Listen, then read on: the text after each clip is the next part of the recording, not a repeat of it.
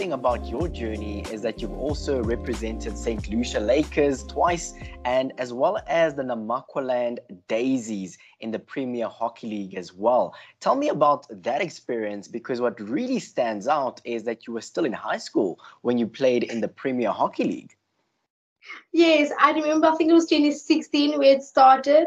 Um, I was playing for the for the for the Lakers, um, and then that experience was nice, um, but just is quite difficult. Also, obviously being young and like playing against like experienced players who've played international hockey already.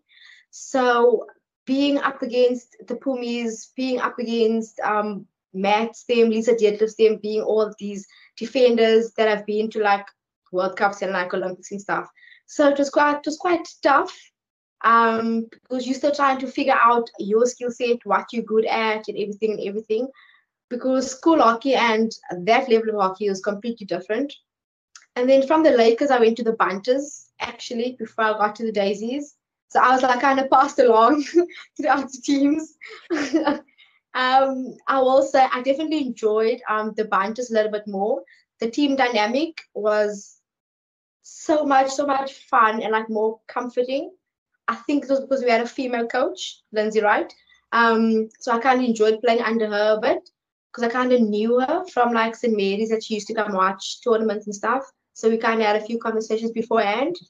So, but I think the best, the best year was definitely 2019 with the Daisies. That was like my my peak. That was like my peak year. I'll definitely say because that was the best tournament I've ever had in my whole hockey career, hands down had like sure. a good team, had like good management, good team vibes, positivity, youngsters, all your age. So it was really nice to kind of play in your age group a bit and just have so much fun. That was our team spirit, just to have fun. Yeah, I love it. Just to have fun, you say, hey? That's what it's all about. Very, very well said. Let's talk a little bit about the future. Now, just around the corner is the Women's Hockey Junior World Cup, something that is quite exciting, we have to admit. Tell us about how you are feeling about making your debut and being a part of the under 21 national team for such a major tournament. I don't even think there's words to kind of explain how I'm feeling right now because some of us have waited for this since 2017 because that's when we all started together and to be going through that whole journey to where it is now i don't think there's enough words to kind of put into like explanation of how we're feeling. Me personally i've never been so mentally and physically ready for anything in my life. Mm-hmm. Honestly speaking we have waited for this for far too long actually. And since our, our afcon got cancelled we were like okay junior world cup this is our last shot. It's our last time playing for under 21s. So I do think you make it or you don't after this because there's there's nothing to fall back on. You know, because usually we'd be like, if you if like don't make the senior team, at least we have under 21s because we're still young. But now you've got no more of that left. It's either you make it or you don't. So um I've worked extremely hard. Um, so I'm feeling physically so well prepared for it, mentally even better because I've been building up this tournament for as long as I can remember, actually. So I am quite, quite excited.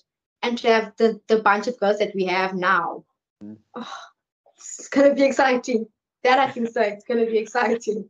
Absolutely beautiful. And we as South African hockey fans are most certainly looking forward to seeing you ladies perform incredibly well at this tournament. But I would like for us to now touch on your goals. What are some of your goals for 2022, both on and off the turf?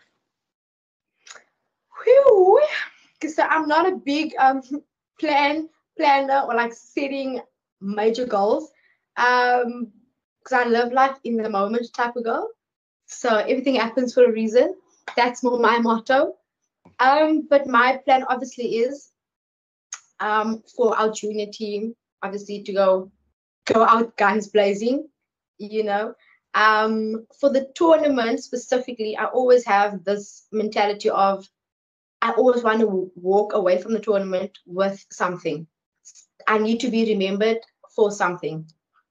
You know, might be a bit arrogant, but that's just how I am have to let the people wonder like, who was that? Who's the number 10? Like, what did she do? Like, yeah. So my goals would definitely be top goal scorer. I know it's a bit far fetched. It's not impossible, but top goal scorer. I won't go too far to say player of the tournament, because um, that's more Kayla de Waal's type of thing, because she collects them a lot. So um, I'll definitely stick with um, top goal scorer or something in the tournament, something in the tournament. Um, and then in life in general, um, finish my schooling, get my coaching, my coaching courses done, um, and then just enjoy life, honestly speaking, because I, I don't want to say something and then doesn't really work out, you know, because there's a saying that we believe in when you make plans, God laughs. So I don't like to plan a lot of things too far ahead. And hopefully make the Commonwealth team because we have camp coming up and stuff. So that would be great. And then 2024, Paris Olympics. That's that's the, that's the major major goal. That's the major goal. But other Definitely. than that, nothing too serious. Oh, absolutely beautiful. And I think those Olympics are most certainly within your reach. You just keep on working hard and you will definitely make the team. I'd like Can for us to now. Your action picture, sorry. Can you just imagine like your action picture on the nice blue turf, hopefully, with like the Eiffel Tower in the background? Oh. I think that's priceless. Wow. I think that's priceless. That's an. You're locked onto the Sport MVT Insider, a podcast for unrelenting coverage of women in sport. I absolutely love diving deeper into the journeys of our athletes, coaches, and administrators to get to know them a little bit better than we do. Coming up this Wednesday is an interesting round of quick fire questions, a great opportunity for some good laughs and some great banter. Keep it locked onto Sport MVT, where we celebrate our women in sport.